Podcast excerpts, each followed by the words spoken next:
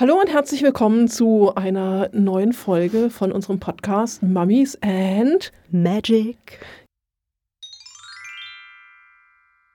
Hier sind wieder Nora das Krokodil und, äh, nee, Roxane Nilpferd? das Nilpferd. Was? Moment, jetzt sind wir schon wieder durcheinander gekommen und das ganz am Anfang. Nora das Nilpferd, Roxane das Krokodil. Wenn man schon mal selbst nicht mehr weiß, wer man ist. Ah, ja, kann Bevor passieren. wir zum Thema der heutigen Folge kommen, haben wir schon wieder ein paar Nachträge vom letzten Mal. Es hat sich nämlich einiges ergeben. Unsere letzte Asterix und Cleopatra-Folge erfreut sich großer Beliebtheit, nicht zuletzt dank des Asterix-Archives, das unsere Folge geteilt hat. Herzlichen Dank nochmal Ja. dafür. Vielen lieben Dank. Genau, große Liebe. Und aus diesen Teilen des Asterix-Archivs hat sich noch etwas anderes ergeben. Denn ich hatte ja nach einem Artikel gesucht, den ich zu Studienzeiten mal gelesen hatte. Und es brauchte einen Retweet und äh, zwei weitere Kontakte. Und dann hatte ich am Mittwoch den gesuchten Artikel vom Autor selbst, vom Jürgen, in meinem Postfach. Grüße an Jürgen.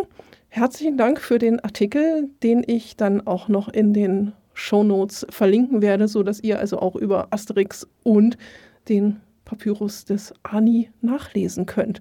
Twitter-Magie funktioniert. Mega gut, wirklich toll, fantastisch. Weiter so. Also, man findet auch Leute wieder, die man seit 20 Jahren nicht mehr gesehen hat.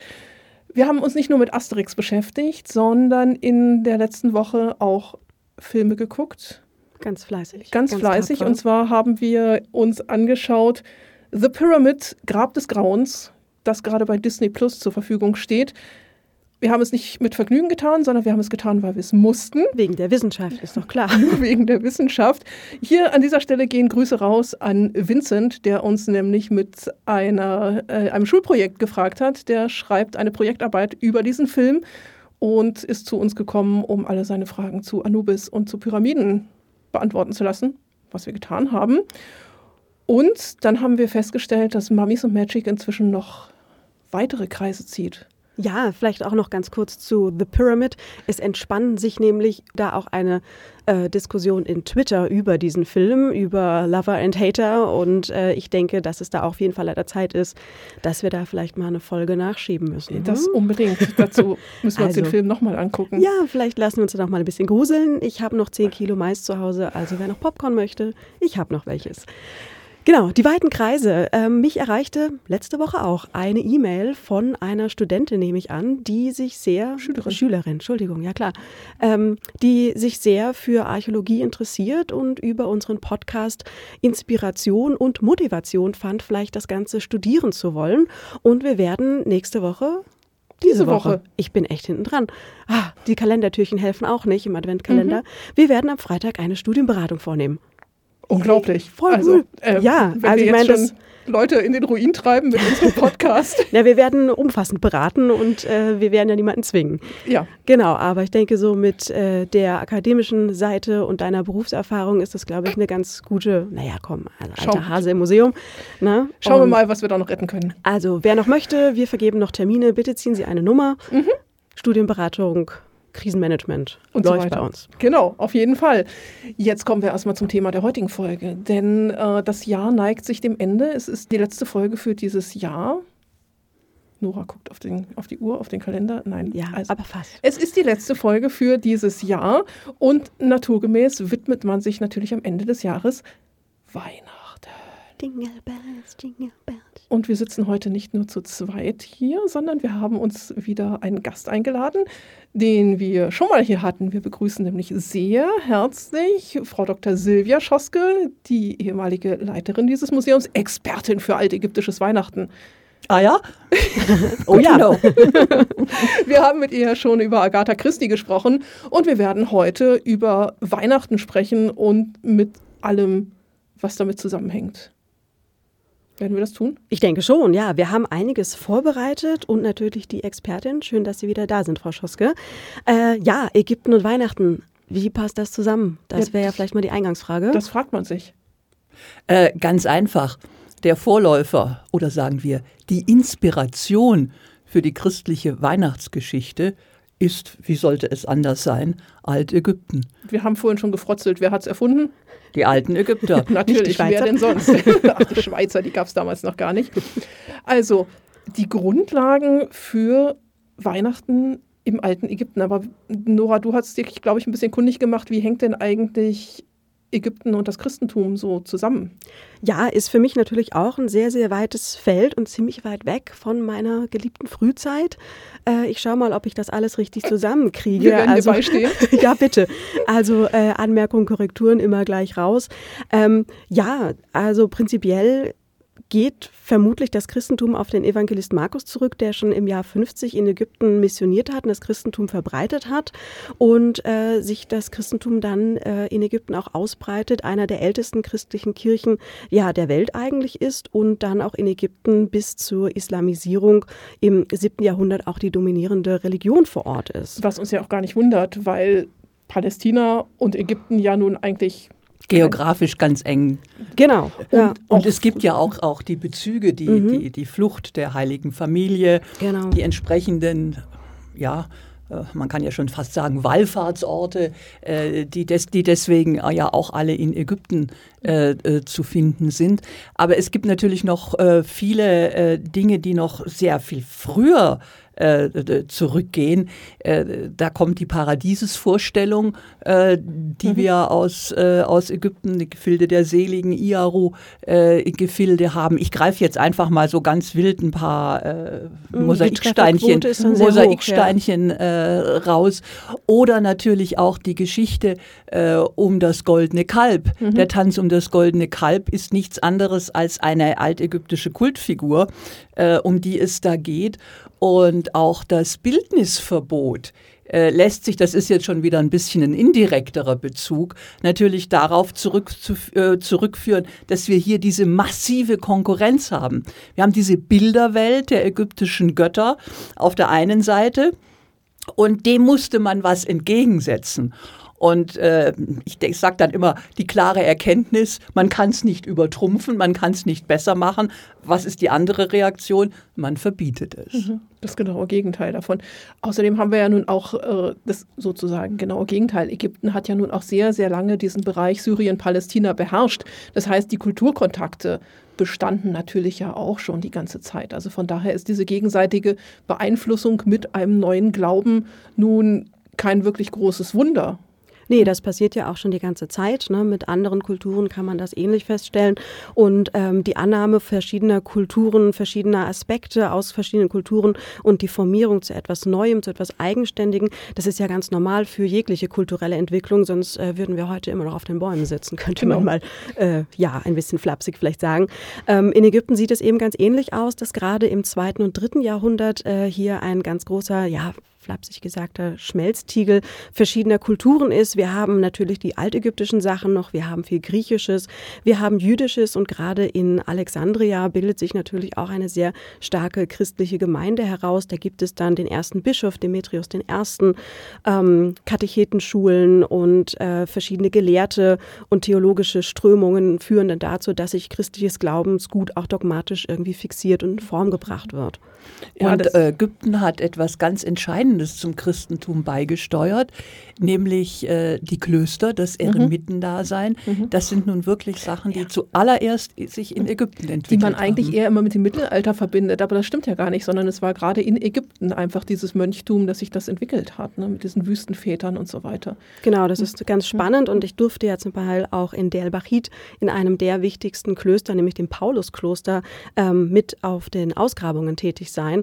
Und es ist ganz, ganz spannend, was man eben am Klosterleben alles noch rekonstruieren kann. Also ausgehend von den Eremiten, also eher ähm, zurückgezogene Einsiedler, ähm, Glaubensväter könnte man sagen, die in, äh, ja, vor allen Dingen in den Westgebirgen in äh, der Region von Theben zum Beispiel am Übergang vom Fruchtlandrand zum, äh, zur Wüste sich niederlassen, die nutzen auch ganz aktiv die altägyptischen Gräber als mhm. Eremitenzellen. Worauf und dann wir Ägyptologen nicht immer so gut zu sprechen sind. Ja, wenn die dann da Feuer drin machen und so weiter. Ja, mhm. oder, oder genau, über die meine, schönsten Szenen, irgendwelche Die schönsten Szenen werden natürlich übermalt. Es gibt dann entsprechend christlich geprägte Graffiti. Ähm, die Eremiten hinterlassen ihre Namen an den Grabwänden oder christliche Symbole. Es wird da drin natürlich auch gekocht und geheizt. Äh, wenn man denn Nahrung zu sich nimmt als Eremit, ist das ja auch nicht immer ganz äh, so einfach. Auf jeden Fall Rußspuren, Beschädigungsspuren an den altägyptischen Sachen, aber natürlich auch eine schöne Objektbiografie, wie über die Zeiten die Gräber weiter verwendet werden. Also beides auch sehr spannend. Nicht nur die Gräber. Wer mit offenen Augen auch durch die Tempel geht, mhm. äh, findet ja da auch äh, überall Hinweise. Äh, vielleicht das, das, das eindrucksvollste Beispiel im Tempel, im großen Amun-Tempel von Karnak in der Festhalle von Tutmosis III. kann man heute noch auf einigen Säulen sehr schön schön die, die, die christlichen Heiligen mit mhm. ihrem Heiligenschein äh, sehen. Und viele äh, der Namen von, von äh, sehr bekannten Orten, etwa der El-Bachari, mhm. der Terrassentempel der Hatschepsut, mhm. der ist immer das, äh, Kloster. das arabische Kloster, also dort war, dort war das Kloster. Oder äh, im, im, im, im gewaltigen Totentempel von ähm, äh, Medinet Habu, also mhm. von mhm. Ramses III., ein Kloster samt einem ganzen Dorf mhm, äh, mhm. eingebaut, auch dort in die mhm. Ziegelhallen. Und äh, also da, äh, man, man sieht das heute nicht mehr so, weil leider muss man sagen, die, die früheren mhm. Ausgräber da äh, öfters mal ein bisschen unsensibel äh, alles sehr schnell abgeräumt alles haben. abgeräumt haben, weil man an die altägyptischen ja, Sachen wollte ja. und dann dieses neumodische Kram einfach runtergeräumt hat. Das ist ja gerade auch bei der Bacherie so. Ja. Da war ja ein großes, großes Kloster, von dem es heutzutage eigentlich kaum noch irgendwie etwas gibt. Aber das zeigt uns schon, dass wir da ja eine sehr starke Verbindung haben. Das heißt, das Altägyptische wird umgedeutet. Man nimmt die altägyptischen Tempel, die vorhanden waren, und baut sie zu Kirchen um. Hatte jedenfalls keinerlei Berührungsängste. Nö, überhaupt nicht, sondern Nö. eben das, was da war, wurde es war dann praktisch und mhm. Mhm. genau kann man sozusagen mhm. recyceln ja. und in seine eigene Lebenswelt dann äh, wunderbar integrieren. Und ähm, gerade in Themen West in der Region Drabel-Naga kann man das wirklich ganz gut sehen. Ähm, das Kloster dort Del Bachit ähm, ist wunderbar, um das zu zeigen. Also man hat hier die Gründung im 6. oder 7. Jahrhundert mit einer Blütephase bis ins 8. Jahrhundert und aufgegeben wird es dann im 9. bis 10. Jahrhundert. Und es geht hier um die, ähm, also es ist das Pauluskloster, man konnte über Ostrakar den Namen rekonstruieren. Ähm, und der heilige Paulus hat vielleicht auch hier erstmal als Eremit angefangen, bis es dann eben diese Klosteranlage gegeben hat. Man schätzt, dass hier vielleicht bis zu 72 Mönche haben wohnen können. Und ähm, wir haben eben im archäologischen Befund einen zentralen Turm. Der ist sehr wichtig, denn diese Klöster liegen hoch oben am Berg und haben entsprechend Ausblick auf die Handelsrouten. In Theben ist es die Fashut Road, also einer der wichtigsten Karawanen- und Handelsstraßen. Und diese Klöster sind entsprechend auch Knotenpunkte der äh, ganz realweltlichen äh, Ökonomie- und Wirtschaftssysteme. Also auch dahingehend ganz spannend. Und die Mönche haben auch nicht nur dort einsiedlermäßig gelebt und gebetet, sondern auch ähm, ja, im Fall von Del Bachit äh, gewebt und Stoffe produziert. Und wir haben ja viele Quellen und Schriftquellen, die uns erzählen von Bestellungen von Gewändern und Kissenbezügen. Und äh, die finden wir heute auch noch im Befund neben Schuhsohlen, Leder, äh, Reste von Büchern, äh, Buch schließen und solchen Sachen. Also das ist eine ganz äh, wunderbare Welt, in die man da eintauchen kann. Das ist stimmt, das ist auf jeden Fall sehr spannend. Aber ich möchte noch ein weiteres Element erwähnen, was man oft vergisst. Und das ist das christliche Kreuz. Mhm. mhm. Genau. Ganz wichtiger Punkt. Das, das altägyptische Anch-Zeichen, mhm. das Zeichen für Leben, das Leben oder das Verb äh, Leben.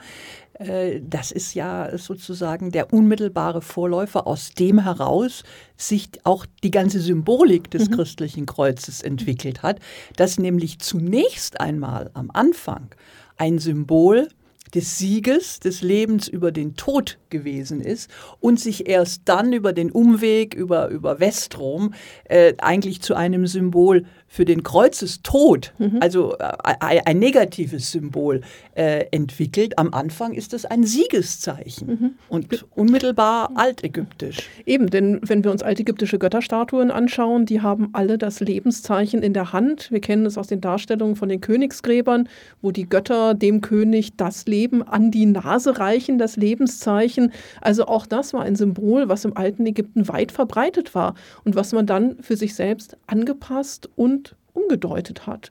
Und dann in einem nächsten Schritt das sozusagen in die, in die christliche Geschichte mit eingearbeitet hat und das Kreuz, ja, das taucht dann tatsächlich dann, als zentrales Symbol auf, auf christlichen Grabstelen äh, Das auf. eigentlich, genau. Also und, das und da ist es auch noch ganz deutlich zunächst einmal als, das alt, als die altägyptische Hieroglyphe zu erkennen. Mhm. Also wir haben bei uns im Museum im Raum nach den Pharaonen eben auch ein, ein großes Relieffries und da hat man auch eine Christusfigur, vielleicht ist es so, der so ein Anzeichen noch in der Hand hält. Ja, so richtig, zwei hat er sogar in der Mhm, Hand. genau. Ich sage da immer etwas, etwas spöttisch, follow me. Aber es ist wirklich, der sieht aus wie dieser Mensch auf dem Flughafen. Aber es ist die, auch die Idee dieses follow me, da hält es den Betrachtern richtig entgegen. Der El-Bacheri ist ein guter Stichpunkt, der uns nämlich jetzt dann doch irgendwie zu Weihnachten führt. Aber wie kommen wir denn von einem altägyptischen Tempel zu Weihnachten? Was feiern wir denn eigentlich an Weihnachten? Weihnachten ist der Tag, wo der Legende nach Jesus geboren ist. Wir kennen alle die Weihnachtsgeschichte. Maria und Josef einbestellt äh, nach Bethlehem zur Volkszählung. Alles war voll. Sie haben nur noch einen Stall gefunden. Maria auf dem Esel, hochschwanger und hat dann dort in der Krippe ihr Kind zur Welt gebracht. Und dann die Engel auf dem Felde und die Hirten und äh, so weiter. Wobei der, äh, das Datum selbst, der 24. Dezember, zunächst mal ausnahmsweise nicht auf Altägypten. Gut, das kriegen wir auch noch irgendwie gebacken. Aber äh, der 24. ist der äh, Dezember äh, ist der Geburtstag des Sonnengottes. Und das war wieder für Rom wichtig, äh, wo in dieser Zeit, als auch das Christentum da anfängt, Fuß zu fassen, war der Kult des Sonnengottes doch äh, sogar mal Staatsreligion, immerhin. Und äh, dem wollte man diesen Festivitäten, wollte die noch recht kleine christliche Gemeinde einfach auch etwas entgegensetzen. Also legen wir den Geburtstag unseres Gottes auf den des Sonnengottes. Genau. Und vereinnahmt damit einfach auch schon wieder ein, ein vorhandenes Fest, was irgendwie jetzt ein, ein Muster ist, was sich so nach und nach irgendwie da durchzieht. Man nimmt das, was vorher schon da war, und deutet es für seine eigenen Zwecke um. Naja, man macht es damit natürlich auch seinen Anhängern leichter, äh, sich jetzt nicht irgendwie völlig aufs nackte, kahle Feld zu stellen, sondern sich auch gesellschaftlich integrieren zu können.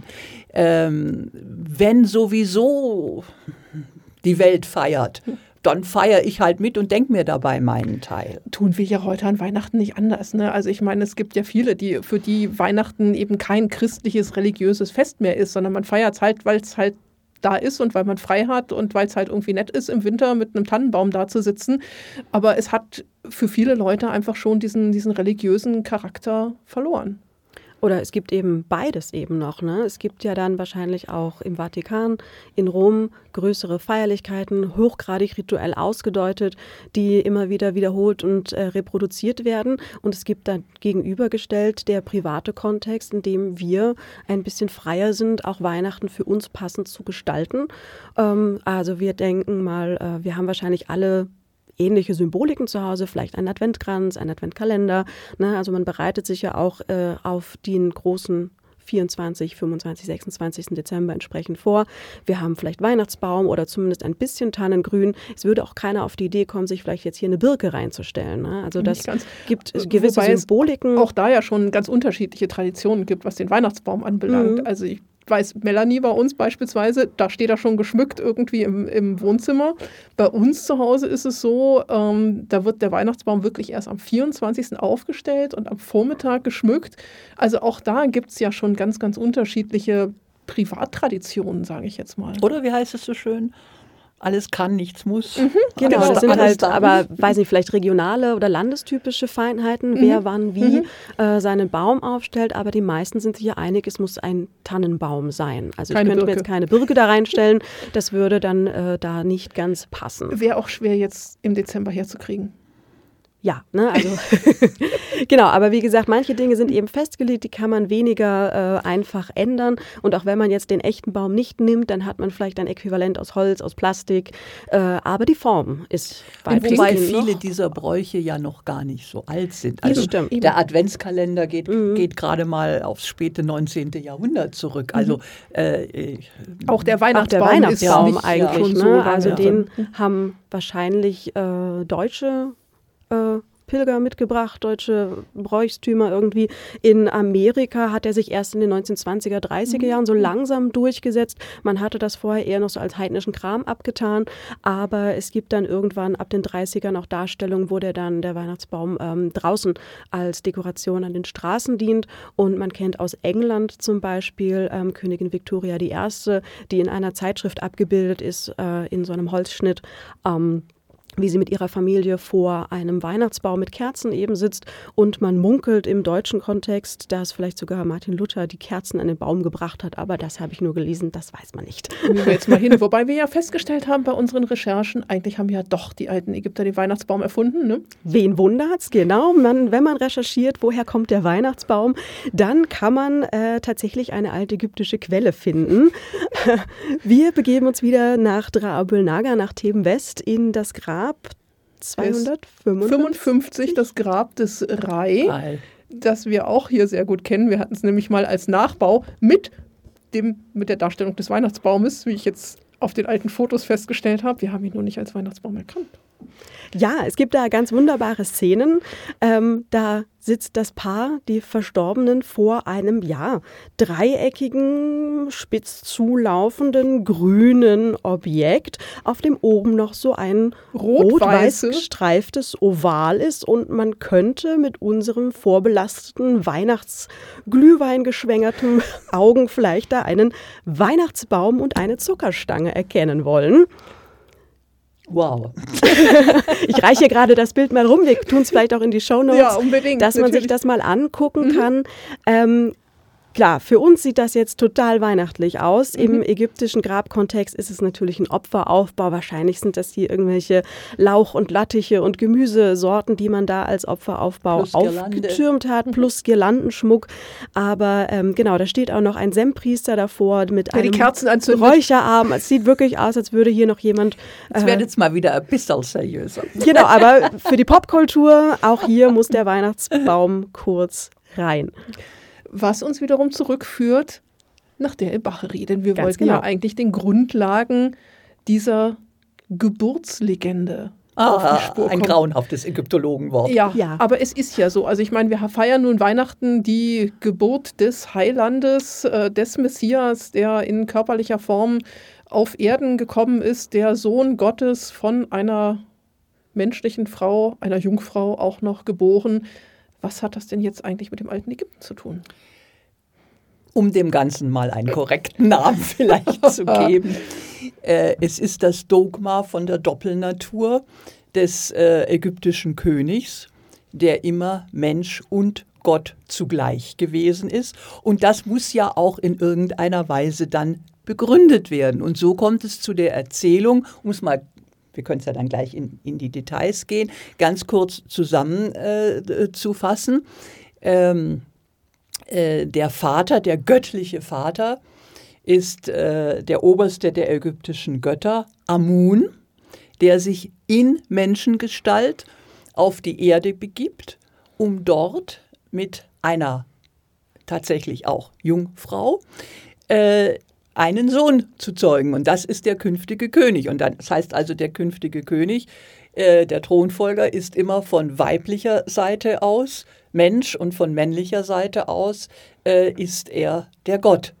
Kommt uns auch irgendwie bekannt vor. Kommt uns irgendwie bekannt vor. Äh, das, äh, die, die Übereinstimmungen gehen weiter. Es gibt auch äh, die Verkündigungsszene, äh, also so wie der Engel zu Maria geschickt wird, damit sie nicht erschrickt, wenn sie plötzlich dem Gott gegenübersteht, äh, wird auch der Götterbote Todd, ein Götterbote hat Flügel, kommen wir auch noch drauf. Mhm. Äh, in dem Fall ist es äh, ein, ein, ein Gott, der auch in Vogelgestalt als Ibis oder als, als Mann mit Ibiskopf auftreten kann. Und der geht zur künftigen Königin, Königin Mutter äh, und berichtet ihr, was da bevorsteht sagt ihr, du wirst einen Sohn bekommen. So genau. wie wir das dann auch im, im christlichen Kontext einfach haben, ja. Mhm. Und ähm, äh, äh, die ganze Geschichte wird in einer Bild- und Textfolge äh, erläutert und äh, am Ende steht äh, der äh, Gott oder sitzt der Gott Amun, dem das neugeborene Kind überreicht wird und der es anerkennt als seinen Sohn, du bist mein Eingang, und ihm einen Namen gibt. Also da ist die ganze, die ganze Geschichte äh, ist äh, vorgeprägt. Wir finden den ersten ausführlichen Zyklus, wie gerade erwähnt, in der El-Bachari, im, im Terrassentempel, im Totentempel der Königin Hatschepsut. Und äh, wir finden ihn da nicht ohne Grund, denn er gehört zu den verschiedenen Legitimationen, die in dieser Zeit ersonnen wurden, äh, um die Rechtmäßigkeit des Königstums eines weiblichen Herrschers zu begründen. Denn es ist Hatschepsut, die hier äh, dem äh, Gott Amun überreicht wird. Und die damit legitimiert, sie ist die Tochter des Gottes Amun und hat deswegen Anrecht quasi auf das Königsamt.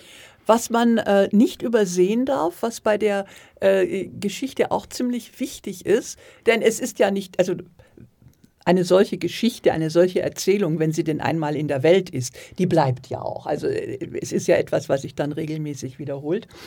Und äh, was ganz entscheidend ist, ist, der Thronfolger leitet seine Legitimation auf Erden von der weiblichen, von der mhm. Mütterlinie ab. Woher auch sonst, ne? Weil die Mutter kennt man immer. Ja. Mhm.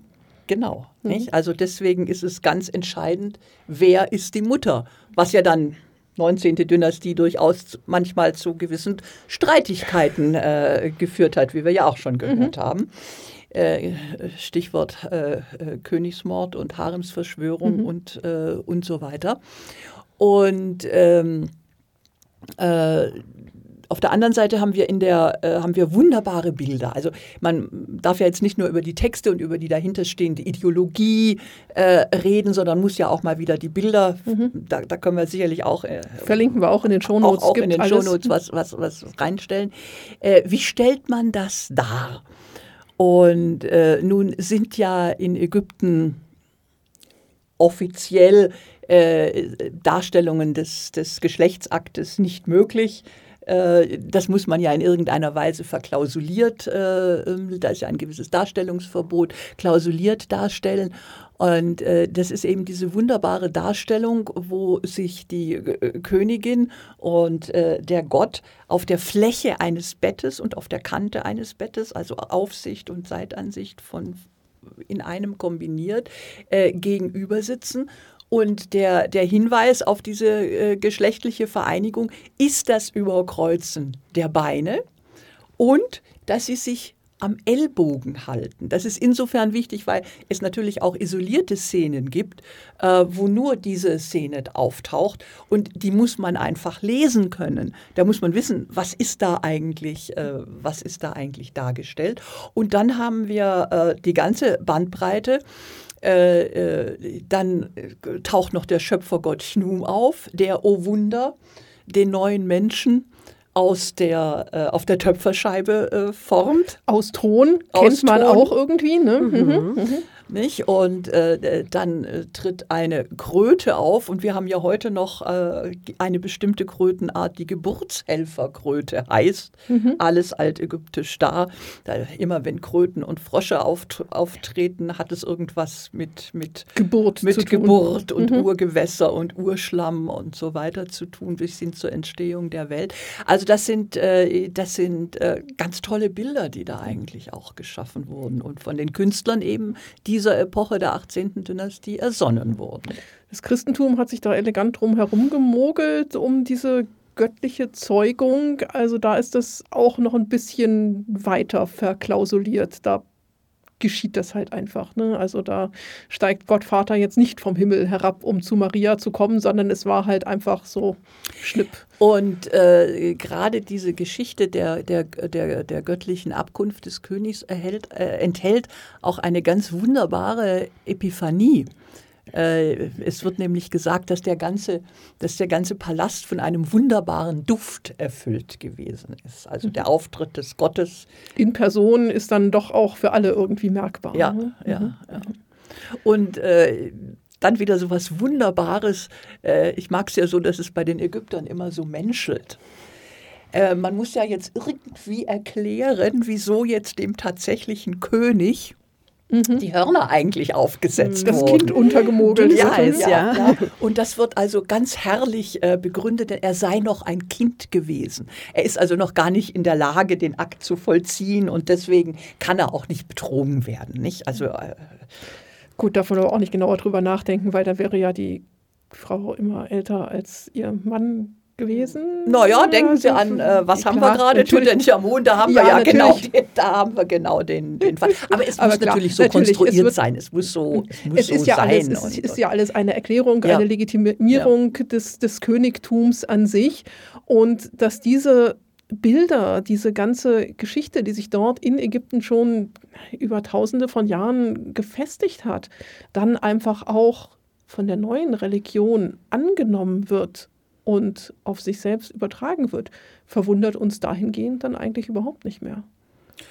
Es scheint ja etwas gewesen zu sein, sonst hätte man Mhm. es nicht übernommen, was absolut überzeugend ist.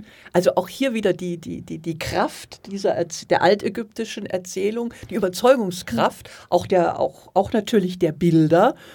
Äh, denn auch wenn jetzt zunächst dieses Bildnisverbot besteht, äh, die späteren Künstler haben ja alles brav getan, um die altägyptischen Ideen wieder noch einmal, sicherlich nicht direkt beeinflusst, aber einfach genau dasselbe noch einmal nachzuvollziehen. Also muss es überzeugend gewesen sein. Was man nicht vergessen darf, ist gerade auch in dieser ganz frühen Kirchengeschichte, dass ja das Christentum nicht einfach da war, sondern dass gerade in dieser ganz frühen Zeit sehr viel noch entstanden ist, sehr viel ausdiskutiert wurde, Apokryphen äh, aus der Bibel klar rausgestrichen ist worden sind. Und gerade in Kanon, Ägypten, gerade in Ägypten gab es ja auch die große Diskussion der Monophysiten und der Diophysiten über die Natur Christus. Ist Christus jetzt hm, halb Mensch, halb Gott? Ist er ganz Mensch? Und wie ist Ja, das? und das Und Ganze das- spielte sich ab über die Person äh, der Mutter, nicht? Also äh, äh, Gottes Gebärerin Irrin und- hat, hat sie einen Mhm. Menschen geboren und ich meine, da fanden ja ganze Konzile statt, Ephesus 431 Mhm. äh, äh, und äh, da wird diese Frage, aber da sieht man auch, dass das Fragen gewesen sind. Wir stehen da heute davor und sagen vielleicht, mein Gott, hat, haben die Leute keine anderen Sorgen? Ja, ja, man da muss man dann wirklich immer, wenn man sagen, sich das offensichtlich nicht. Nein, das waren die Sorgen damals. Darüber hat man, äh, darüber äh, äh, hat man diskutiert und man hat sich. Deswegen ist ja auch die die die die koptische Kirche, also die Kirche in Ägypten, einen anderen Weg gegangen. Sie hat sich von der Doppelnatur losgesagt. Das sind heute noch Monophysiten als einzige christliche Religion. Äh, da war Ägypt, Altägypten zu nah dran, wo wir eben die Doppelnatur haben. Und die durfte es ja gerade nicht sein. Also bitteschön, ja, wir übernehmen, aber wir setzen uns doch auch gleichzeitig äh, entsprechend ab. Aber es ist ja spannend, dass genau diese Diskussion eben auch wiederum in Ägypten stattfand, wo man ja Die alexandrinischen Kirchenväter. Natürlich, genau, wo man auch wieder auf diese lange, lange Tradition irgendwie zurückgeguckt hat und sich dann damit wieder davon abgesetzt hat. Ne? Die einen Bilder hat man übernommen, die einen Geschichten, und bei den anderen Bildnisverbot, Monophysiten, da hat man ganz klar gesagt, bis hierhin, Bis hierhin und nicht weiter. Und nicht weiter. Ja. Und da setzen wir uns jetzt also ganz, ganz, ganz klar irgendwie davon ab. Mhm. Das heißt also, das, was wir eigentlich als urchristliche Geschichte kennen, die man in der Kirche hört, wenn man in die Kirche geht, die man immer wieder erzählt bekommt, ist eigentlich gar nicht das, sondern ist dann wieder nur eine Umerzählung einer viel, viel älteren Legende. Ja, es ist wahrscheinlich eine Mischung aus beidem, ne? dass man eben die Vorbilder hat, die man aus seiner eigenen Lebensrealität entsprechend kennt, sich daraus aber etwas Neues auch etabliert, etwas Eigenständiges dann aber auch wird. Ne? Also die Vorläufer mögen durchaus da sein, aber man darf nicht vergessen, dass es trotzdem etwas Eigenständiges ähm, dann entsprechend sich auch herausbildet. Und ähm, ja, weiß ich nicht, die Aspekte von Familie, von Mutter, Vater, Kind, ähm, von übernatürlichen Gottesgestalten, die sind, glaube ich, für äh, sehr viele, um nicht zu sagen fast für jede Kultur essentiell und äh, grundlegend. Und deswegen ist es natürlich auch äh, also Kerngedanke, ne? egal ob es jetzt Altägypten ist oder Christentum oder sei es Das dann nehmen wir doch mal Kultur. einfach die Dreiheit. Genau, die Wie gerade Dreiheit. angesprochen, Mhm. die Familie. Ja. Nicht? Also äh, jeder, jeder ägyptische Tempel hat die, hat die Triade. Äh, die Ganz Götter, genau. die, die Muttergottheit, die Vatergottheit, den Schöpfergott und eine Kindgottheit. Und äh, auch hier, also äh, man muss halt wegkommen von dem, ach, die haben das übernommen oder äh, man hat etwas Vertrautes ja auch weiterentwickelt. Also das ist ja auch nichts Negatives. Man hat sich das Beste sozusagen äh, äh, zusammengestellt. Und äh, so kommen wir dann eben auch zur, zur, zur christlichen Trinität. Nicht nur das, sondern das Ganze findet sich ja auch schlagen wir jetzt mal gerade den Bogen in die Moderne, auch in der modernen Popkultur irgendwie wieder. Das sind nämlich Erzählstrukturen, Geschichtsstrukturen, die man immer und überall auch irgendwie wiederfindet. Das sind solche Topoi, die man immer hat, die Wiedergeburt, das ist der, der gute Hirte, das ist das rettende Kind und der Auserwählte die Jungfrau, die göttliche Geburt, der prophezeite König, das Sieg über, der Sieg über das Böse, über die Dunkelheit. Und das finden wir eben nicht nur im alten Ägypten, das finden wir nicht nur im Christentum, das finden wir auch heute in Geschichten. Guckt man sich beispielsweise Star Wars an. Star Wars, Anakin Skywalker ist auch wieder diese quasi göttliche Geburt, gezeugt ohne einen Vater von den, wie heißen die kleinen Partikel, ich kann sie mir immer nicht merken, es sind keine Naniten, aber diese... Ja, so äh, ja ne, ihr, ihr wisst, was ich meine. Ähm, das ist genau das gleiche Bild, was man dann natürlich auch heute wiederum in den Erzählungen hat, die dann allerdings nicht mehr religiös sind, die wir aber trotzdem überall irgendwie immer wiederfinden. Es gibt halt gewisse Grundstrukturen mhm. Und die werden dann halt unterschiedlich ausgeschmückt genau. und unterschiedlich besetzt, aber die Grundstruktur. Die Grundstruktur, genau, die, die, Grundstruktur einer jeden Erzählung bleibt irgendwie immer äh, geschehen. Ich habe hier sogar noch irgendwie, ich habe mich wieder ein bisschen literarisch vorbereitet. Ähm, hier auf dem Tisch liegt noch äh, Joseph Campbell, der Heros in tausend Gestalten. Joseph Campbell hat dieses Buch in den 50ern geschrieben und auf ihn zurück geht die sogenannte Heldenreise. Das ist eine Struktur, die sich immer und immer wieder in Geschichten findet. Sei es antike Geschichten, sei es moderne Geschichten. Star Wars beispielsweise basiert genau auf diesen Punkten der Heldengeschichte. Und wenn man einmal diese Struktur der Heldengeschichte sich vergegenwärtigt hat, dann kann man eigentlich keinen Film mehr irgendwie unbedarft sehen, sondern man kann das wirklich genau durchstrukturieren und kann teilweise auch vorhersagen, was jetzt denn gleich wieder passieren wird. Diese Heldenreise von Campbell, die besteht aus insgesamt 15 unterschiedlichen Punkten. Der Ruf des Abenteuers, die Weigerung, dann werden irgendwelche ähm, weisen Mentoren, die dann auftauchen. Sage nur dann, Odysseus. Ja, Odysseus, natürlich genau das Ganze auch.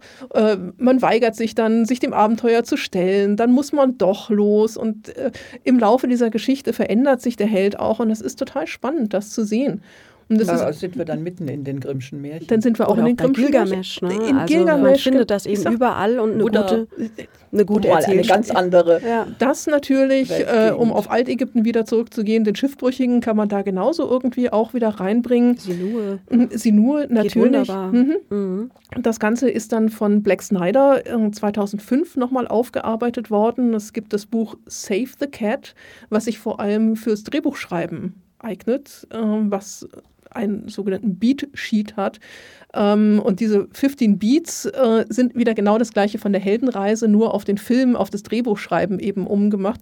Save the Cat, warum? Naja, weil wenn der Held am Anfang irgendwie eine Katze rettet, ist er dem Publikum gleich sympathisch. Man verbindet sich mit ihm, geht zurück auf Alien, wo Ripley nämlich eben die Katze rettet.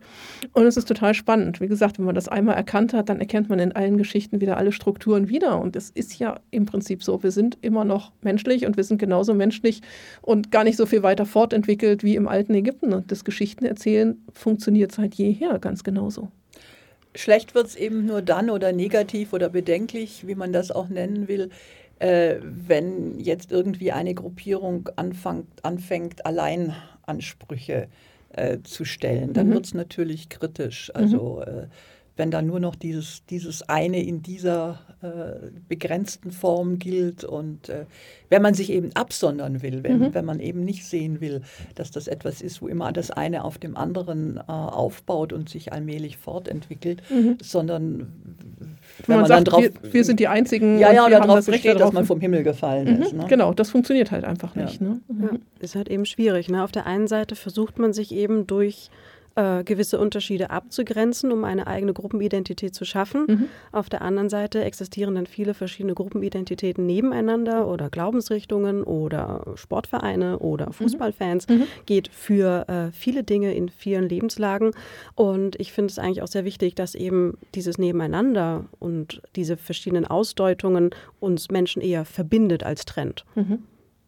Auch wenn es dann trotzdem irgendwie immer dieses berühmte Schubladendenken ist, aber das Wir ist nochmal. Ja nicht anders. Nee, eben, das ist halt einfach nochmal irgendwie naturgegeben, ne? dass man wenn man erstmal etwas Neues sieht, wenn man etwas anderes sieht, dass man es dann erstmal versucht, irgendwie zu kategorisieren. Ne? Genau, das ist äh, ganz menschlich, da menschelt es auch von Anfang an. Wir sind mit so vielen Informationen jeden Tag äh, von unserer Geburt an äh, konfrontiert, dass wir in Schubladen denken müssen und kategorisieren müssen, um diesen Informationen Herr oder Frau zu werden. Und ähm, das fängt eben schon im Kindesalter an, dass man eben lernt, was hier so aussieht mit vier Beinen und Fell ist ein Hund. Und ich sehe öfter, dass mir jemand sagt, das ist ein Hund, bis ich selber begreife und es auch selber benennen kann, dann kann ich sagen Hund. Ähm, Ne? Also so funktioniert das eben für Motive und deswegen klappt das eben auch ganz gut, dass wir im Grab des Roy äh, einen Weihnachtsbaum sehen können. Einfach weil wir aus unserer eurozentristischen Perspektive Glühwein vorgeprägt, äh, da Weihnachtsbäume sehen können, weil wir grün, es ist lassen, spitz, es hat was rot-weißes obendrauf, es muss ein Weihnachtsbaum ganz sein. genau. Ne? In unseren Schubladen macht das absolut Sinn Mhm. und äh, da fängt es natürlich auch an, äh, auch forschungstechnisch kritisch zu hinterfragen, kann das in dem Kontext überhaupt ein Weihnachtsbaum sein? Und natürlich kann es das nicht sein, Weil weil Genau, Ägypten-Kontext und da gab es noch keine Weihnachtsbäume. Nichtsdestotrotz spielt aber vielleicht die Verwendung von immergrünen Zweigen, äh, aber auch kulturübergreifend eine wichtige Rolle. Also wir hatten es ja schon Ja, das sind dann eben die Symbole für Fruchtbarkeit. Äh, Genau, oder eben die über das Überdauern der, der Winterzeit, äh, wo vielleicht vereinzelte immergrüne Sachen eben da sind. Der Weihnachtsbaum, ne, wir holen uns sicherlich immergrüne eine Sachen Fragestellung, die jetzt für Ägypten weniger interessant und rele relevant ist. Klar, aber Ja, aber im Kontext der Osiris-Mythen, im äh, Choyak-Fest Mhm. in diesem Monat, da werden auch immer grüne, äh, ja, weiß ich nicht, Palmzweige, was man da so hat, verwendet. Und äh, Osiris und auch die ähm, Osiris-Mysterien, die ja Mhm. mit der Todesüberwindung des Osiris zusammengehen, ähm, spielen da entsprechend auch eine ganz große Rolle. Und das fällt sogar zeitlich in den Dezember. Stichwort Korn. Osiris, da sind wir auch richtig wieder Da sind wir auch äh, Pflanzen. Mhm. absolut wieder im alten Ägypten verankert. Die Korn-Osiris-Model, die aus Lehm geformten Osirisse, in die man Körner eingebracht hat, Oder die dann Holz. oder Mhm. aus Holz. Ja. In Lehm funktioniert es natürlich hervorragend, dass dann das Korn aus Osiris wieder herauswächst. Also hier wieder der Aspekt der Fruchtbarkeit, Regeneration, Todesüberwindung, ne, ganz wichtige Stichworte. aus dem Tod sind. das neue Leben, äh, der Kresseigel, den wir bei uns irgendwie haben. ne? Damals der Kresse Prinzip- Osiris. Genau, es ist im Prinzip irgendwie nichts anderes. Dass übrigens diese, diese Feste und jetzt auch Weihnachten gerade in dieser Zeit gefeiert werden, dass der Sonnengott dort seine Wieder, seinen, seinen Geburtstag hat, ist ganz klar. Ne? Wir haben den 21. Dezember, das ist halt nun mal die längste Nacht, der kürzeste Tag. Danach werden die Tage wieder länger. Das basiert also auch wieder alles auf Naturbeobachtungen. Die Dunkelheit ist vorbei, das Licht kommt wieder, das Licht wird wieder geboren. Also auch da sind wir wieder in diesen Wiedergeburts-Auferstehungstopoi drin. Genau, dann geht der Kreis wieder von vorne los und wird wieder Naja, heller. jetzt äh, bleiben wir doch noch, das ist Mhm. doch Ihr Spezialgebiet. Erklären Sie uns das doch mal mit den Epakomenen. Die Epagomene, ja, ja, die habe ich hier nämlich auch noch drauf Ja, stehen. ja, das ist nämlich auch was ganz Spannendes. Die Zeit zwischen nämlich den Weihnachtstagen und dem neuen Jahr, das sind fünf Tage. Wir bezeichnen zwischen den genau, Jahren, wie wir bezeichnen das eben als die Zeit zwischen den Jahren 27, 28, 29, 30, 31. Und diese fünf Epagomene hat man auch im alten Ägypten schon gehabt. Man hat nämlich das Jahr eingeteilt in zwölf Monate zu je 30 Tagen, macht 360. Das Jahr ist allerdings 365 Plus ein Viertel. plus ein Viertel, genauer gesagt, das lassen wir jetzt mal draußen, das würde jetzt wieder zu weit führen, äh, die Schalttage, die wir immer haben. Also das Jahr ist 365 Tage lang. Es fehlten also noch fünf Tage und diese fünf Tage hat man dann Epagomene auf das Jahr hinzugefügt. Und das waren fünf ganz besondere Das Tage. waren ganz besondere Tage. Das waren nämlich die Geburtstage von Isis, Osiris, Seth, Nephthys und Horus. Und der Legende nach, äh, die uns, ich glaube, von Plutarch überliefert worden ist, wahrscheinlich einem von den späten, die Legende sagt, äh, das sind die Kinder von Geb, dem Erdgott, und Nut, der Himmelsgöttin, die sich miteinander vereinigt hatten und den Menschen auf der Erde sozusagen die Luft zum Atmen genommen hatten. Und der Urgott war darüber nicht erfreut und hat seinen Sohn Schuh dorthin geschickt, die Luft um Himmel und Erde voneinander zu trennen. Aber die Himmelsgöttin war nun leider schon schwanger und der Urgott hat ihr aber verboten, an einem der Tage des Jahres ihre Kinder zu gebären. Deswegen musste sie auf diese zusätzlichen Tage ausweichen. Genau, die dann nämlich der Mondgott Todd ihm abgewonnen hat, diese fünf zusätzlichen Tage. Und das sind ja auch Tage, die dann äh, besonders, besondere Gefahren haben. Man darf keine Wäsche waschen, ne? Wir weil haben in unserem Geister äh, so. Kulturkreis äh, Mhm. ja dann auch die Rauhnächte. Die gehabt, Rauhnächte ja. sind sogar zwölf Tage. Das ist nämlich der Zeitraum vom 25.12. bis zum 6.1. Manchmal fangen die sogar schon vorher an, am sogenannten, sogenannten Thomasnacht. Ähm, sind also sogar noch länger, aber auch in denen ist wieder so der Schleier zwischen den Welten etwas dünner und da muss man vorsichtig sein. Du warst jetzt gerade am Sonntag, ich bin immer noch neidisch beim, äh, Beim Perchtenlauf. beim Perchten- Mhm, und mhm. Krampuslauf, der in der Münchner Innenstadt wieder stattgefunden hat. Also auch das sind wieder Wesen aus anderen Welten, die dort ihr Unheil treiben. Das sind dann Bräuche, die ja eher so in den Alpen, in den genau, Alpenraum auch sehr gehören. ursprüngliche Bräuche. Ganz spannend, bei uns ist nun der Jahreswechsel im Dezember. Im alten Ägypten war hingegen in unserem Sommer, nämlich in dem Bereich Juni, Juli. Und auch hier können wir jetzt wieder einen Bezug zur Popkultur führen, nämlich zum Rollenspielsystem DSA, das schwarze Auge. In DSA gibt es auch zwölf Monate zu je 30 Tagen. Und es gibt auch die sogenannten fünf namenlosen Tage. Ganz finstere, ganz üble, ganz dunkle Tage, die sich zwischen den Monaten Raja, das ist unser Juni, und Praios, unser Juli, also zwischen Juni und Juli auch im Sommer befinden. Und äh, naja, die namenlosen Tage, die gehen wahrscheinlich dann eben auch zurück auf das alte Ägypten, die Wo man wir, dort äh, aufgegriffen hat. Wo wir nun ein anderes Naturphänomen als Hintergrund des Jahreswechsels haben, die Überschwemmung. Die Nilflut, genau, die nämlich immer zu dieser Zeit stattgefunden hat. Und wenn die Nilflut kam, war das dann immer der Beginn des neuen Jahres. Aber so beeinflusst also auch das alte Ägypten heutige Rollenspielsysteme. Und im Übrigen gibt es diese plus fünf Tage auch in anderen Kulturen. Ich habe bei der Recherche gefunden, dass auch der Maya-Kalender so ein 360 plus fünf Tage System hat. Also diese Zusatztage, die fünf Zusatztage am Jahr, die scheinen auch wieder kulturell ganz, ganz weit verbreitet zu sein. Genau, muss ich ja ausgehen mit dem Mondkalender und so. Ne? Da Ja, wie gesagt, das dann- Vierteljahr, Vierteltag, den, Mhm. das bringt nochmal ganz andere Probleme, die man dann irgendwie noch auffangen muss. Mhm. Jetzt haben wir die Geburtslegende. Wir haben das Kreuz irgendwie schon angesprochen. Wir haben noch ein ganz, ganz anderes Bild, was uns auch aus dem alten Ägypten überliefert ist. Maria mit dem Jesuskind auf dem Mhm. Schoß. Ganz wichtiges Motiv. Kennen wir auch. Ja, das ist zunächst einmal das Bild, äh, das altägyptische Bild für die Muttergottheit. Äh, Es ist jetzt nicht nur äh, die Göttin Isis, die ihren Sohn Horus säugt. Kommen wir jetzt in den ganzen Horus-Mythos, müssen wir vielleicht nicht auch noch ganz, ganz Nein, ab, nein, tun wir abhandeln. nicht. Aber äh, das ist das Bild, äh, ja, die Chiffre für Muttergöttin. Und es kann nahezu jede Göttin äh, Eine mit Muttergöttin ihrem, sein. Mit ihrem Götterkind äh, auftreten und, und, und ein Götterkind äh, und ein Götterkind sein.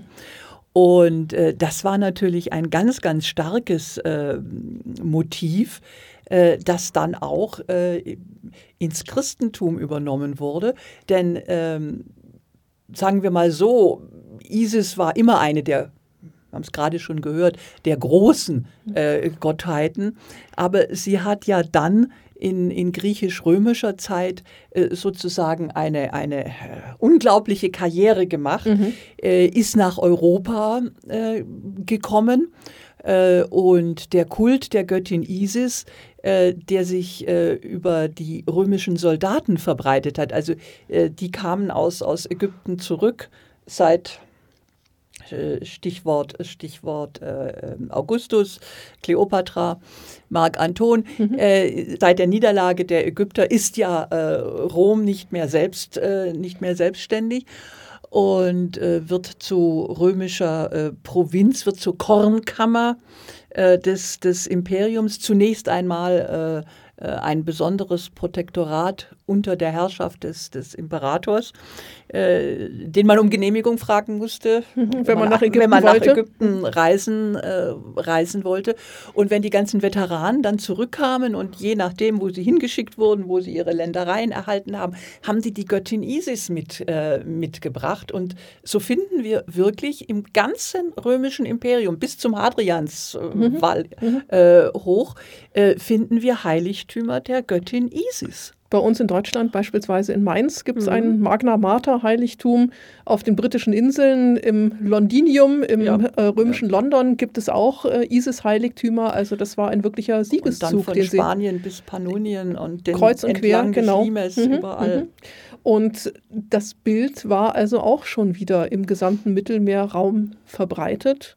Und dann hat man dieses bekannte Bild der Mutter mit ihrem Sohn auf dem Schoß wiederum umgedeutet in Maria mit dem Jesuskind auf dem Schoß.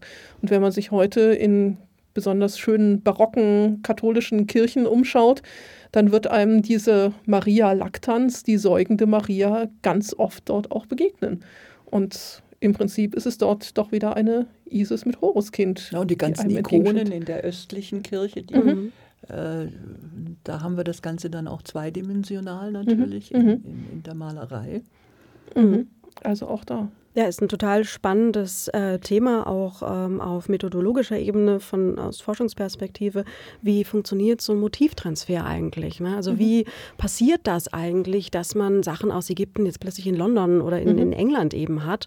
Und ähm, auf der einen Seite ist es natürlich ein Bild, das jeder kennt. Eine Mutter, die ihr Kind säugt, das ist einfach das, das ist wieder die Leben Lebenswirklichkeit, die man auch dort das hat. Das ist ne? einfach ein etwas, das genau, da menschelt wieder. Das ist etwas, das jeder kennt. Aber ähm, ja, also aus der ähm, theoretischen Forschungsperspektive hat man sich auch darüber Gedanken gemacht, wie funktioniert das denn so auf dem Reißbrett mit dem Motivtransfer. Und ähm, alte Forschung spricht da immer noch von Kulturkreisen, von Kulturkreislehre. Also Ägypter sitzen in Ägypten, Griechen sitzen in Griechenland, Römer in Rom und Italien. Und das ist alles quasi auf dem Reißbrett mit dem Zirkel abgrenzbar und äh, Kontakte gibt es, wenn dann aktiv gesteuert, meistens durch Kriege und äh, Motivtransfer Transfer gibt es dann nur von der dominierenden zur unterlegenen Kultur im Gefälle von oben nach unten. So ja. einfach ist es ja dann doch nicht und im seltensten Falle ist das die Möglichkeit, die auch lange hält. Ne? Also mhm. viele Sachen, die äh, aufdoktriniert werden, äh, werden auch sehr schnell Setzen wieder einfach abgelegt. nicht durch. Ne? Ich meine, man sehe nur Serapis im alten Ägypten, ne? ein von oben verordneter, hat zusammengefasster Gott. Hat in Ägypten nie funktioniert. Überhaupt nicht funktioniert. Aber dann im, äh, im Imperium, nicht? Also außerhalb schon, Ägyptens ganz wunderbar. Ja wunderbar in Kombination. Genau. Und zum Beispiel auch mit dem minoischen Genius hat das ganz mhm. wunderbar funktioniert. Der kommt ursprünglich von der ägyptischen Gottheit Taveret, mhm. findet da sein Pendant in Kreta und macht da einen ganz eigenen süßen kleinen Kerl, den minoischen Genius, ein wunderbares Mischwesen, der dann seinen Siegeszug auch antritt durch äh, ja, die, das minoische Reich ins äh, mykenische ähm, durch den ganzen Mittelmeerraum. Und äh, da eben auch die Frage, wie funktioniert das mit dem Motivtransfer? Schickt man sich da Bilder? Ähm, ne, wird man da gezwungen, sich solche Dinge auszudenken? Aber es ist dann doch viel ähm, ja, komplexer und feinschichtiger, dass man hier von solchen Entanglements sprechen kann. Verflechtungen oder auch Meshworks, das äh, gehe ich jetzt nicht ins Detail. Entanglement hat sich in dem Sinne durchgesetzt, dass man sagt, man hat zwei Sachen und macht daraus etwas Neues, etwas Eigenes. Ähm, geht auch ein bisschen in die Hybrid Hybriditätsdebatte. Hybrid ist wieder so ein ganz mhm. gefährlicher Begriff, den äh, vertiefen wir hier nicht. Ähm, aber es gibt eben verschiedene Stufen einerseits ein materielles Entanglement, eine materielle Verflechtung, dass ich ein bekanntes Motiv einfach mitbringe, so wie zum Beispiel die Soldaten äh, das ISIS-Motiv äh, nach Europa transferiert haben, ohne es weiter umzudeuten, ohne etwas weiter damit zu tun. So ist wahrscheinlich auch Taveret damals dann über den vorderasiatischen Raum bis nach Kreta gekommen. Und dann gibt es aber solche, ähm, also das wäre ein ja, falsch gesagt. Ne? Also das relationale Verflechtungen, das sind eher die Sachen, die ähm, adaptiert werden, ohne weiter umfunktioniert zu werden. Materielle Verflechtungen hingegen, da findet eine Adaption der Motive statt, die einerseits physisch umgeändert werden können, ne, dass man eben eigene Details hinzufügt, andere Details weglässt und dass man hier auch eine inhaltliche Neukonzeptuierung schafft. Und das macht dann aus Isis Maria und aus Horus das Jesuskind. Ein schönes Beispiel wo wir sogar eine Geschlechterumwandlung haben, ist der, die Sphinx. Mhm, zum genau. Beispiel. Genau. Also ja. in Altägypten ist von ganz wenigen Ausnahmen abgesehen, mhm. heißt es eben nicht die Sphinx, sondern es ist der Sphinx, weil es eine Erscheinungsform äh, des, äh, des ägyptischen Königs, äh, seltener des Gottes Reharachte ist. Und, und das Ganze wandert dann auch über ganz genau belegbare Zwischenstationen über Phönizien nach, nach äh, Griechenland. Und da wird aus der Sphinx die Sphinx. In mhm. Ägypten ist ein Sphinx auch nichts Geheimnisvolles. Mhm. Und dieses, dieses äh, stellt Gefähr auch keine Rätsel und so. Wollte ich gerade sagen, stellt keine Rätsel. Also dieses ganze Geheimnisvolle und Unheimliche und Rätselhafte, das äh, kriegt dieses Wesen äh, erst auf, auf, auf, seiner, auf seiner Wanderung durch verschiedene, äh, durch verschiedene Kulturen. Mhm. Ähm, man muss sich auch bei den ganzen Dingen die Frage nach der Materialität stellen. Mhm. Also jetzt äh, gerade die, die, äh, die ISIS, äh, das ist sicherlich nichts gewesen, was nur als Idee transportiert wurde, sondern wir haben ja äh, nicht nur die äh, jetzt in Europa entstandenen ägyptisierenden Isis-Figuren, die es natürlich auch zuhauf gibt. Wir haben ja die tatsächlich mitgebrachten Figuren, die also ganz mhm. handfest äh, als Objekt mitgebracht wurden, als Votivgabe, als kleine Bronze, äh, Osiris-Figuren, äh, äh Apis-Figuren, der Stier und so weiter. Und schon äh, für frühere Zeiten, also wenn wir noch früher zurückgehen, etwa äh, für Ägypten selbst. Da nimmt man ja für einzelne Motive, die etwa aus dem minoischen Raum, von den Inseln inmitten mhm. des Meeres ähm, nach Ägypten kommen, ja auch sowas ganz Banales wie Stoffe und, oder Teppiche oder sowas an.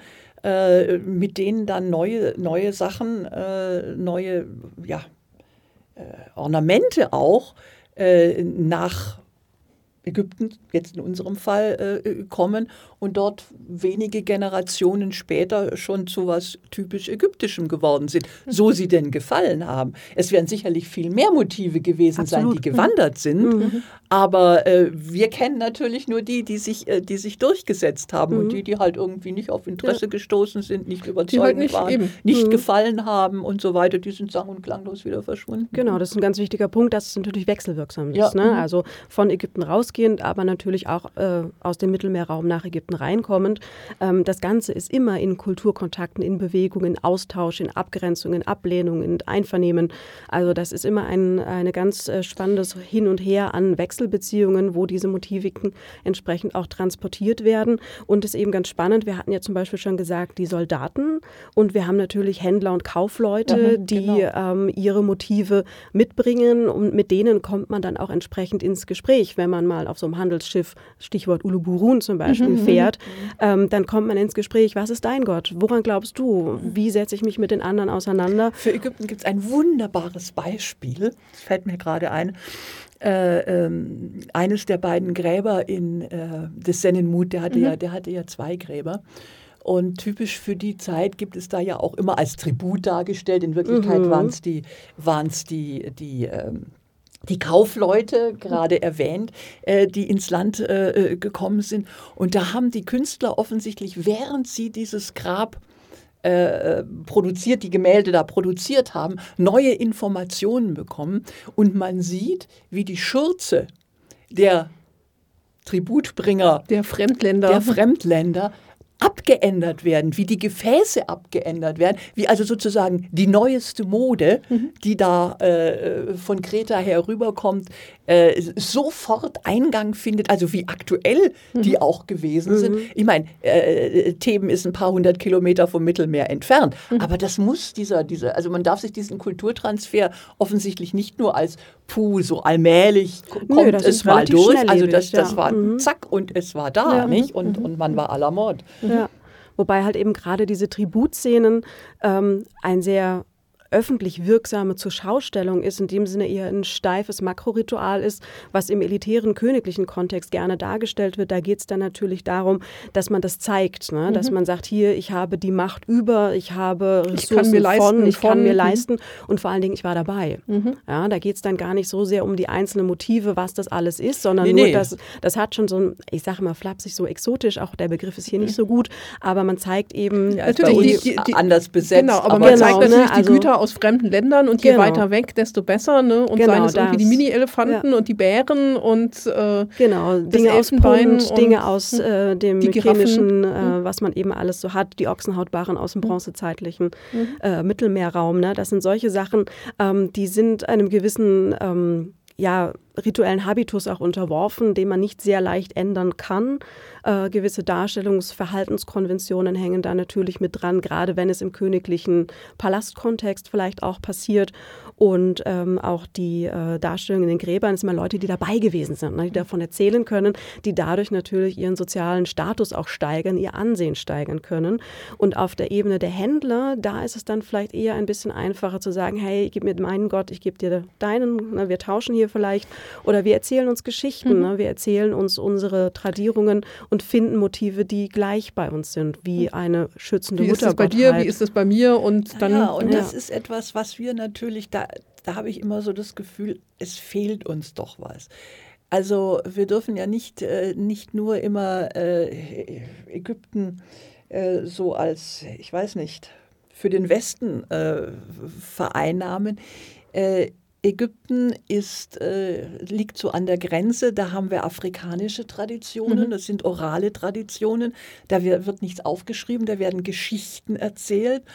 Und äh, dann sind wir bei Tausend und einer Nacht, wo auch Geschichten erzählt werden. Also, und das ist natürlich eine Ebene, mit diesem Geschichten erzählen, da kommen wir nur sehr, sehr selten ran. Mhm. Nicht? Also äh, wir neigen ja dazu, äh, klar, wie, wie, wie soll man es auch, wie soll man es auch als, als, als, Wissenschaftler greifen, was damals gesprochen worden das ist. Das ist natürlich sehr, sehr das, schwierig. Das, klar, ne? das, ist ein bisschen äh, vereinfacht hier, aber prinzipiell geht es darum, dass wir hier im Handelskontext, zwischenmenschlicher Kontext, weg von einer öffentlichen, ritualbehafteten, äh, präsentativen Szene auch sind, dass wir hier im Bereich der Mikrorituale sind, die sich vielleicht ein bisschen einfacher auch ändern lassen.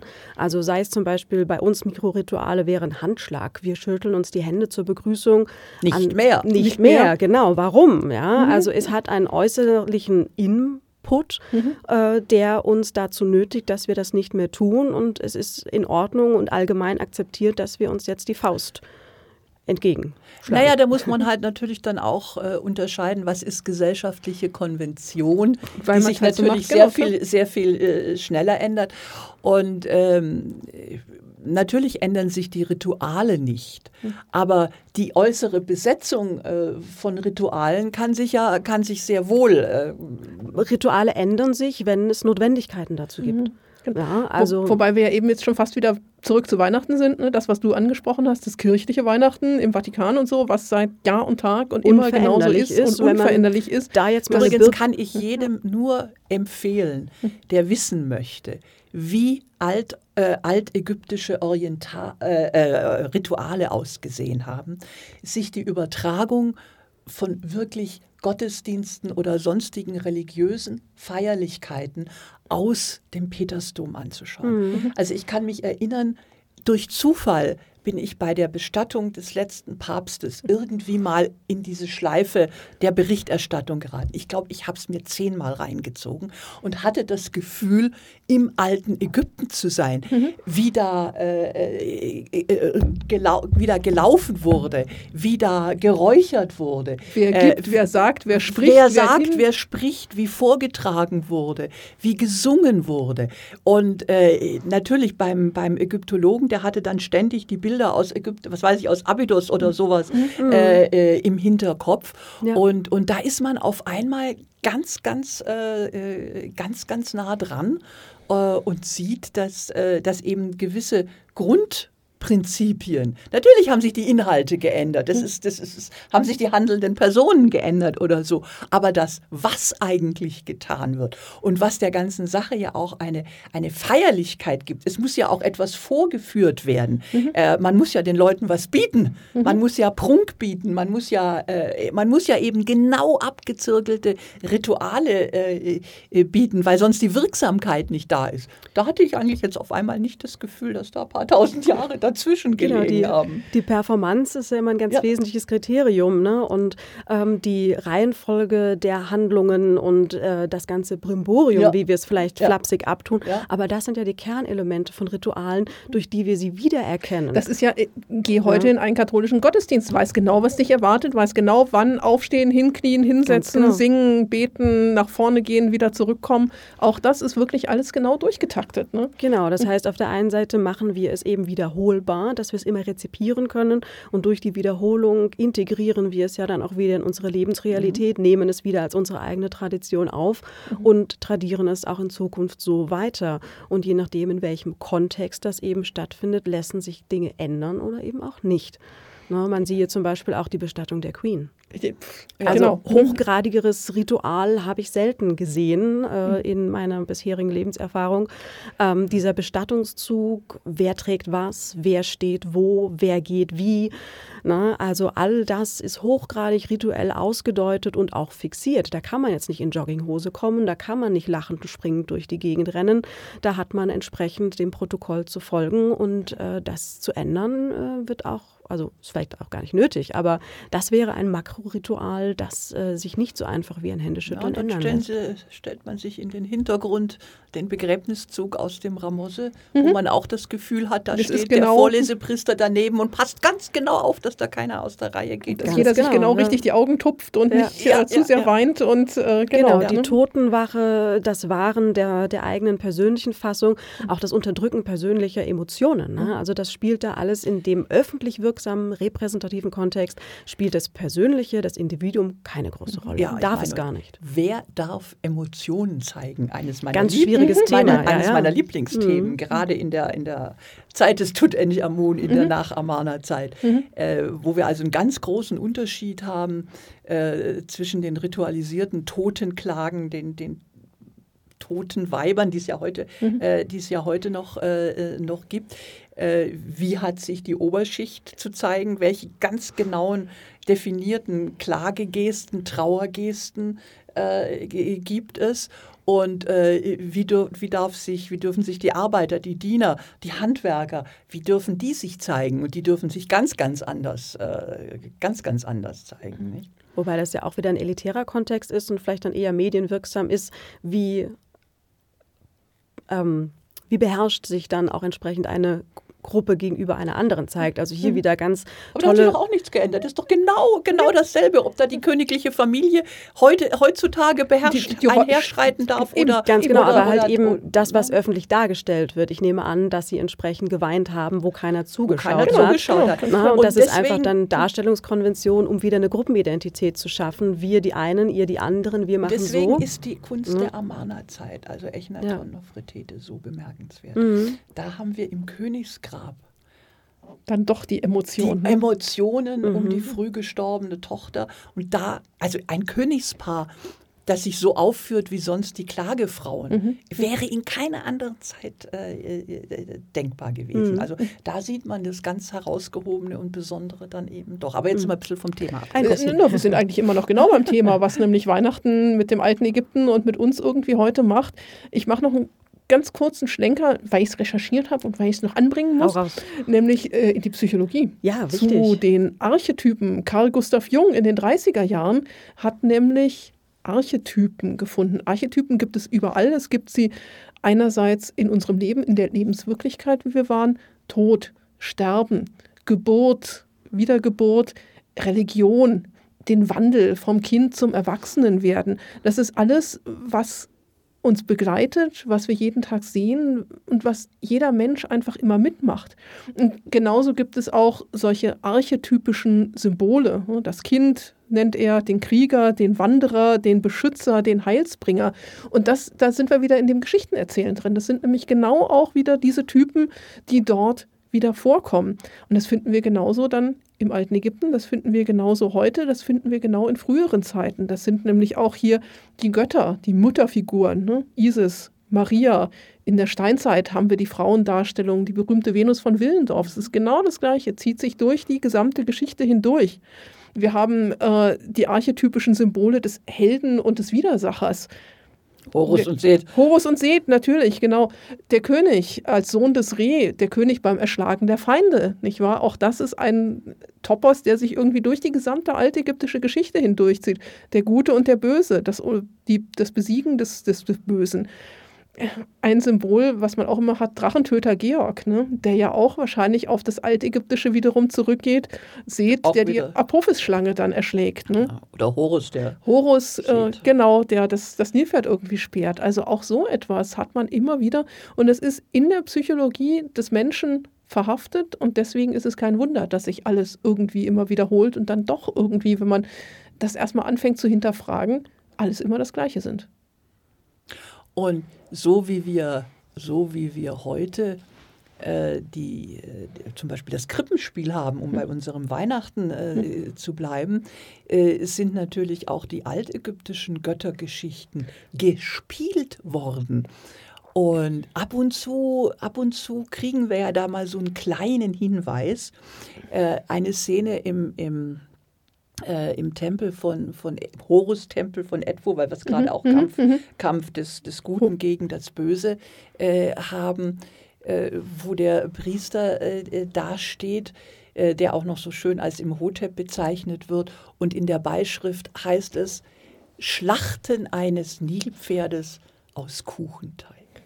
Herrlich, ne? Herrlich, also, fantastisch. Also, also das ist so, äh, ähm, ja da wird es einfach so klar, wie das, äh, wie das, wie das gespielt, äh, wie das wirklich ja auch, auch gespielt äh, worden ist. Und es ist ja auch ein notwendiges Medium, wenn man äh, davon ausgeht, dass ein Großteil der Bevölkerung jeglicher Kulturen nicht lese- und äh, schreibkundig war. Und gar nicht in den Tempel, ins durfte. Allerheiligste durfte. Zum Beispiel. Auch da brauchten die ja irgendetwas. Mhm. Ich meine, äh, wir gehen heute als Ägyptologen durch den Tempel, gucken uns das an und verstehen das sofort. Das konnte der Normalverbraucher mhm. damals ja Ganz gar genau. nicht. Das heißt, es braucht eine eigene eigene Bühne, genau, wo die, die, diese hochmythologisch rituell ausgedeuteten Aspekte dann etwas äh, allgemein, allgemein verständlicher, kann man fast sagen. Ne? Also, worden. Äh, gespielt ja, aber ja. Eben, eben, aber dieses Spielen ist ja auch wieder ein ne, Krippenspiel. Wir haben es schon, ja. ich damals Grundschule, wir haben auch immer Krippenspiel gemacht. Mhm. Einmal war ich die Maria, durfte die ganze Zeit nur schlafen, hatte keinen Text. Das andere Mal war ich Schriftgelehrter, durfte wenigstens drei Zeilen irgendwie sagen. Ich war mal der Verkündungsengel. Uh.